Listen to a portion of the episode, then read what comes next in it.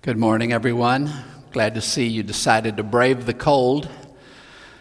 Yesterday morning, I put on one of three sleeveless shirts that I own, and we went for a walk at Oak Point. Spent a couple hours walking. It was so pleasant. I don't know what happened, but it certainly wasn't pleasant this morning. Uh, thank you so much for coming out. And perhaps uh, Texas is a great reminder of, of something I want to talk about in the message today. I've been thinking uh, as we're kind of at the beginning of the year, we're looking ahead to another year full of uncertainties, and I look back and see that the last two years of my life have been unlike the 50 that preceded them. I don't know if that's been your experience, but it certainly has been for me. These past two years have been very different.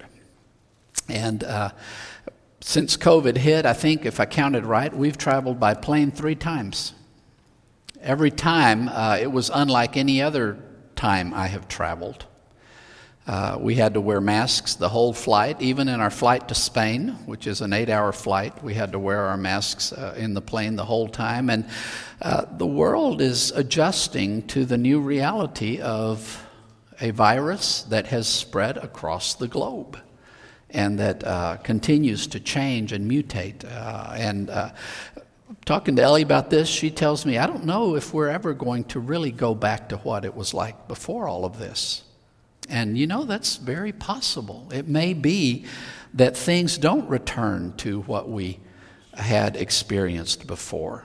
I'm reminded 20 years ago of what happened on 9 11 and how that changed forever what we perceive to be the necessary precautions we should take to be able to have international travel the way we do. Uh, you, I remember before 9 11, you went to the airport, you could take pocket knives, you could take all kinds of stuff with you, and nobody cared. You could walk in and out of the boarding area and uh, say goodbye at the gate. There are a lot of movies that do that kind of thing. Well, you can't do that anymore, and I doubt you ever will. Some things change, and it's not the same as it always was. Some moments in history change everything. And I'd like to remind you today, as we're starting a new year, that that's exactly what we could say about Jesus that Jesus changes everything. And we're going to be looking today in Mark chapter 2, verses 18 through 22. And we kind of pick up, this is early in the Gospel of Mark, but already he's done some unexpected things. He's called a tax collector, Levi, somebody who everybody looked at as a pariah, somebody who had sold out their own nation for money uh, and was collaborating with the occupying Roman forces, bleeding fellow Jews of their money and sending all of those taxes to strengthen, further strengthen the oppressive Roman Empire. They were viewed by Jews as sellouts who did not uh, care about their fellow people, who chose money over their identity as the people of God. And Jesus not only talked to Levi. He called him to follow him. And not only that, but Levi threw a party at his house, and Jesus went and hung out there with Levi and all the other unsavory figures that were part of Levi's life, because no uh, decent person would be a part of Levi's life. And already Jesus has been criticized about that. You know what? What's Jesus doing hanging out with sinners? And Jesus has addressed that. But it's very clear that Jesus is doing things in an unexpected way. And we kind of arrive at a similar thing. This time, the challenge is not asked to the disciples about Jesus, it's actually directed to Jesus. Uh, specifically. Let's look at verse 18. Now, John's disciples and the Pharisees were fasting. And people came and said to him, Why do John's disciples and the disciples of the Pharisees fast, but your disciples do not fast? They're questioning Jesus' spirituality. And they're saying, well, you claim to be a teacher of the truth of God, and you've got all these things. You're kind of insinuating that you are the Messiah, this grand figure that we've been told about throughout the whole sacred scriptures and we've been waiting for. If you're this grand spiritual leader that we're all waiting for, why don't your disciples fast? The disciples of John fast. The Pharisees and their disciples fast, but as far as we can tell, neither you, Jesus, nor your disciples ever fast. And they're trying to evaluate Jesus' credentials. And there's kind of a checklist in first century Judaism of what constitutes a pious leader. And one of those things that was expected was fasting. In fact, the Pharisees often would do it on a regular day of the week. They would have a specific day of the week, they would fast every week. It was uh, what they would call a spiritual discipline. And they're questioning Jesus about this. And it, it strikes me that the focus here is completely mistaken. They're not focusing on what Jesus has come to do. They're not focusing on how the reality of the arrival of the promised Messiah is going to absolutely change the whole world. They're trying to figure out how to fit Jesus into the structures of their religious life as they have already established them. And regular fasting is one of those structures. Jesus, why are you not doing this? It makes me think uh, of a question that maybe we should ask ourselves because uh, Jesus is going to, in the next few verses, point out very clearly that. Uh, he's come to completely, radically transform things and that he's not going to fit into the structure of how we expect him to be. And I guess what I'd like us to consider is how, how have we fallen into that trap of maybe allowing something other than Jesus himself to be the standard? of measuring our own spiritual walk and our own spiritual life by some metric other than Jesus himself.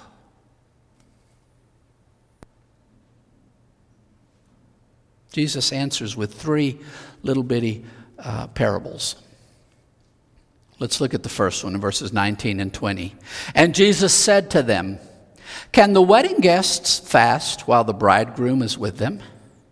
As long as they have the bridegroom with them, they cannot fast.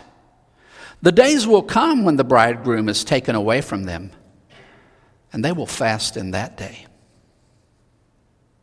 First illustration Jesus uses is a wedding feast. Now, in, in our day and age, uh, weddings don't tend to last more than a day.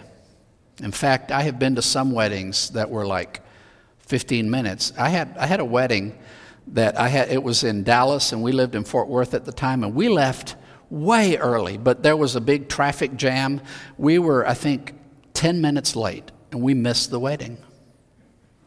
That's how short it was. Well, in the first century in Jewish life, that's not the way weddings went. The weddings could last a week. I mean, you, it was just a communal celebration that these two lives were joining together and they were forming a new family. And the society uh, uh, at this time, the Jewish society understood the significance of that. It kind of grieves my heart that marriage and family has been so eroded in our culture that people don't think of it as anything that important. But they would spend a week feasting and celebrating. The whole community would celebrate this marriage. And Jesus says, consider, imagine you are at a wedding and your friend, the bridegroom, is getting married. And you're one of those close friends who has been invited to this wedding. Are you going to tell your friend who is getting married, I'm sorry, I can't eat all this food you put out for me. I'm fasting. Jesus said, You're not going to do that. That would be a slap in the face. You don't do that at a feast. When it's time to celebrate, you celebrate. And what Jesus is saying is the reason his disciples aren't fasting right now is that it's not the time. Since Adam and Eve sinned, and all creation fell under the oppressive power of sin and death. From that moment forward, every human being who has lived has yearned for the moment when God would intervene and do something to deal with the problem of sin. That hopelessness, that had been crying out to God to step in and do something about it. That's been carrying since the dawn of time. And finally, the answer has arrived. The Messiah is here. Jesus says, Now is not the time for mourning. My disciples are throwing a party because they recognize the significance of this moment. They know that they have waited their whole lives for this moment and they are finally able to participate in it. And they know that millions have died before them, longing for that day, and they died and never saw it, and they get to see it, and they are celebrating because it is the most important thing that has ever or ever will happen in the history of the world. So it's a moment for celebration. The blind see, the deaf hear, and the poor hear the good news. Preach to them. Finally, there's an answer. And you're talking to me about fasting? Now is not the time for it. Jesus doesn't say that fasting is wrong. He does say that there's a time for it and there's a time when it's not appropriate. He says the days are going to come when the bridegroom is taken away from them. Jesus knows that before long he will hang on a cross and his disciples will endure the agony of watching their Savior die in the most painful and humiliating way possible. And he knows that even after his resurrection and his victory over sin and death and the explosion of joy that will accompany his resurrection appearances among the disciples, that even that will end because after 40 days he will return to the Father. And Jesus knows that the church is staring ahead at three centuries of severe persecution. He knows that most of his disciples are going to die for their faith in him. He knows that dark days are coming. And he says, the day will come when fasting will be the right thing. When that day comes, they're going to fast. Don't worry. They'll do it at the right moment. And Jesus is indicating one thing that he's changing. With him arriving, fasting is no longer just something you do regularly. Fasting becomes something that you do when it's the moment for it when it's a, moment of celebration and joy, that's not the appropriate context for fasting. But there are dark days down the road. When you are in the dark day, that is the moment to say, I need God. I am hanging on by a thread. My life is di- facing utter annihilation. The forces that are overwhelming me right now are more than I can handle, and I desperately need God. When those days arrive, fasting is absolutely the appropriate thing to do. But you don't just do it like it's a checklist, like it's something, oh, I fasted today. Uh, the, you know, put it on your offering envelope. Some of you are old enough to know what I'm talking about. Uh, no, that's not the way it works. Jesus is saying that uh, this idea that now that Jesus has showed up, now that the Messiah has come, we can just add him on to what we already have going on. And these are the patterns of religious life we have built. And we have structured everything this way. And fasting happens this way because that's the way we live our religious life. Let's see how we can fit Jesus into this. And Jesus makes it very clear I'm not going to do that. You're not going to cram me into what you already have going on. That's not how it's going to work. In fact, in Jesus, we do things based on our walk with Him and on what is actually going on. There's another way Jesus answers this question. Verse 21 No one sews a piece of unshrunk cloth on an old garment. If he does, the patch tears away from it, the new from the old, and a worse tear is made. now we're moving on from just talking about how we should understand fasting. We're moving on to the bigger question How do we fit Jesus into what's already going on? And here's the illustration. Suppose you have an article of clothing and it's got a big hole.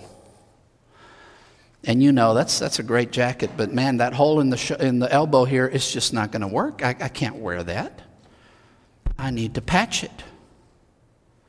I need to put a patch on it. Well, Jesus says, if you're thinking that your whole religious life is that jacket and you realize that it's not enough, that you need something else, that it is lacking in some way, and that's very much the way God wrote the Old Testament. The Old Testament is not enough. The law of Moses is not enough. It cries forward for somebody to come and fulfill the law, complete the law, be the end and completion of the law. The prophets spoke of God sending a Messiah who would wrap up everything and bring the peace that we so desperately need. So, all the Old Testament, even though it was given by God and was wonderful, it was not enough. It was like a jacket with a huge hole in the elbow. Might have been nice, but it wasn't up to the task. And here's what people might be tempted to do with Jesus. We've got all this law of Moses. We've already got several centuries tracing back at least to the time of Ezra and the reconstruction of the temple, five or six centuries. And we've been developing this rabbinic tradition of how we should live the law and how we should walk in the law. And we're so proud of our traditions and the things we've developed, and we've got it all figured out. Now the Messiah is here. How do we fit him into this? How do we tack him on and cover the hole in the jacket? Well, Jesus says, you know, if you take an, a new piece of cloth, a piece of cloth that's never been washed, and you sew it onto an old garment that's already been washed several times, first time you wash it, that new piece of cloth is going to shrink a little bit. And you know what's going to happen to that patch? It's just going to tear a bigger hole in your other jacket, in the garment you sewed it onto. And you're not going to be better off, you're going to be worse off.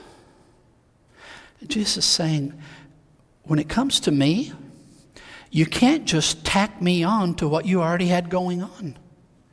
You can't just think of me as a supplement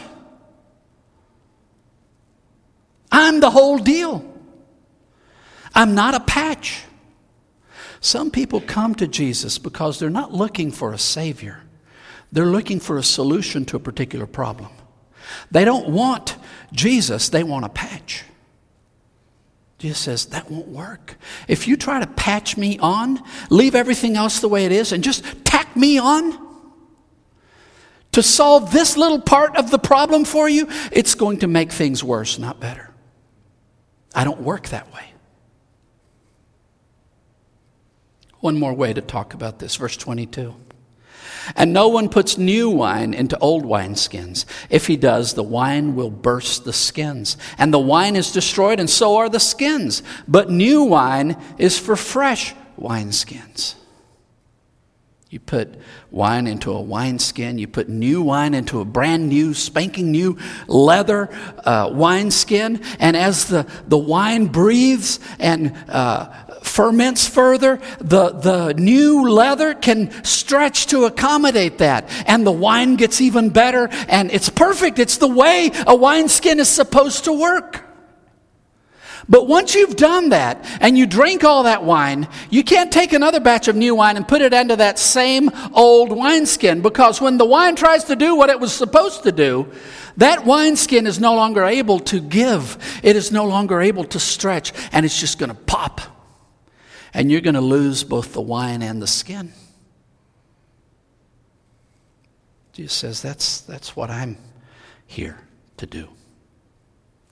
You can't just fit me into the old thing you had going on. You can't just say, This is my life. These are the structures of my life. These are the assumptions I have made. These are the processes I have built my life around. This is my life. Let me put Jesus into this. And a lot of times we come to Jesus with this attitude of, How can I get Jesus to accommodate me? I've got my life going on. I've got it all figured out. All I need is a better job, a little more money, and good health. Jesus, I will take you for those three things, but that's it. That's all I need from you. The rest, I'm fine with. I've got it all worked out. So let me just cram you into this old wineskin that my life is and expect you to do the two or three things I want from you. And it's going to be great. Well, it doesn't work that way. Jesus assures us that if we try to do that, the end result is going to be worse, not better. If we abuse and misuse Christ, the result for us is not going to be that our lives become better, they will become worse. I think about this as we are entering into a new year, and a year as we look forward with great uncertainty. COVID has changed so much about the world. And it isn't just about the medicine and about the politics and about whether you should uh, wear a mask or not, whether you should be vaccinated or not, and all these fights that people are getting into about all these things. It's affected the whole economic uh, face of the world. It's affected uh, companies and uh, travel, and every, every aspect of global life has been affected. Now, for us, this is all brand new.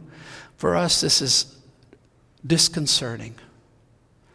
But you know who isn't surprised by any of this? Jesus. He knew about this before time began. He knew about these years. He knew about these moments. He knew about the things we would be facing today as His church. And what we have to, I think, remind ourselves over and over again about Jesus is that He has to be the center. He has to be the core of it all. And anything else we have built in our lives needs to be ready to be torn down and changed and modified and adjusted. The only thing we cannot get rid of is that core, Jesus Himself. Jesus is not going to accommodate what we've built. It works the other way around. We are the ones who have to give way. We are the ones who have to allow Jesus to be the only center and core of everything that defines everything we are. And allow Him to build our lives as He sees fit. I want you to consider this as we look forward to this coming year. How are you going to allow Jesus to be the one who defines what this new year is for your life and for the life of this church?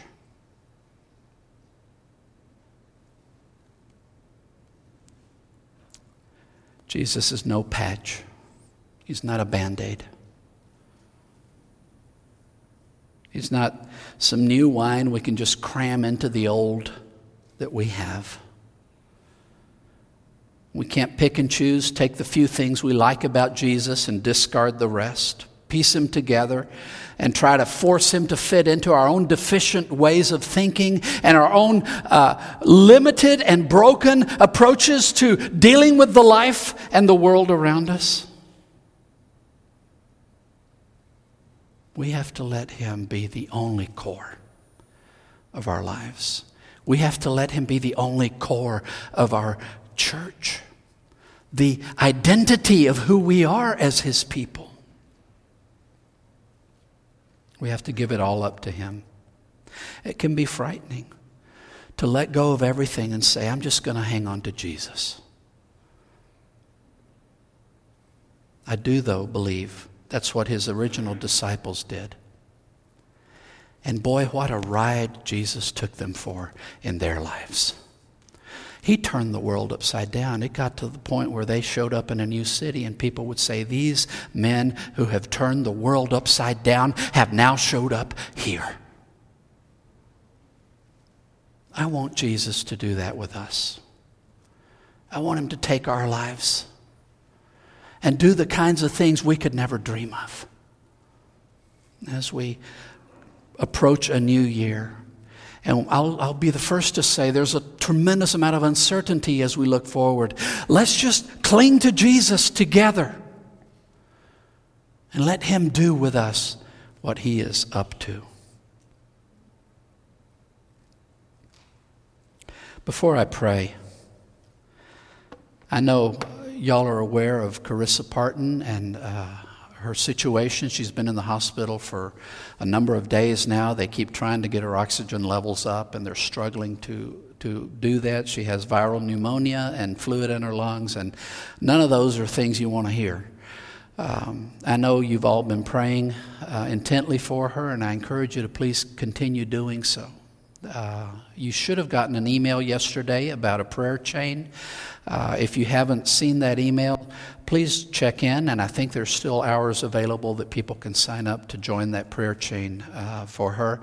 Uh, and if you haven't received the email, maybe touch base with Doyle, and he can probably get you connected to it. I think Karen set it up.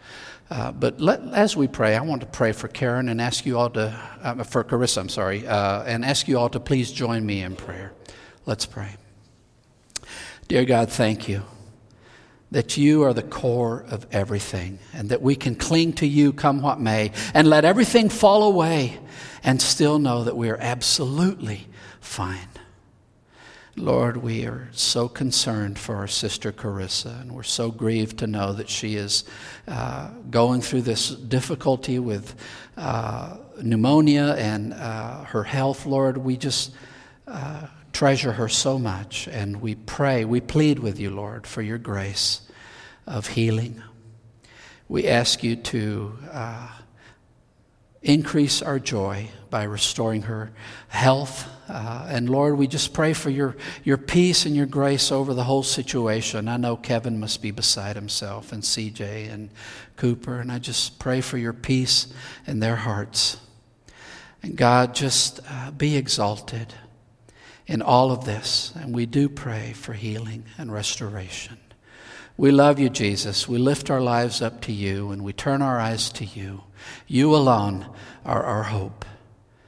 It's in your name we pray, Jesus. Amen.